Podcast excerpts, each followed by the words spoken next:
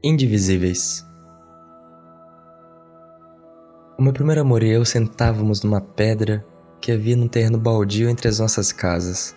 Falávamos de coisas bobas, isto é, que a gente achava bobas, como qualquer troca de confidências entre crianças de 5 anos. Crianças. Parecia que entre um e outro nem havia ainda separação de sexos, a não ser o azul imenso dos olhos dela.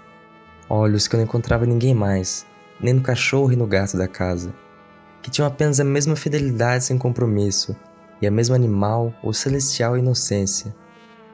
Porque o azul dos olhos dela tornava mais azul o céu.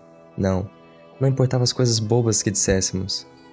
Éramos um desejo de estar perto, tão perto, que não via ali apenas duas encantadas criaturas, mas um único amor sentado sobre uma tosca pedra. Enquanto a gente grande passava, caçoava, ria-se, não sabia que eles levariam procurando uma coisa assim por toda a sua vida.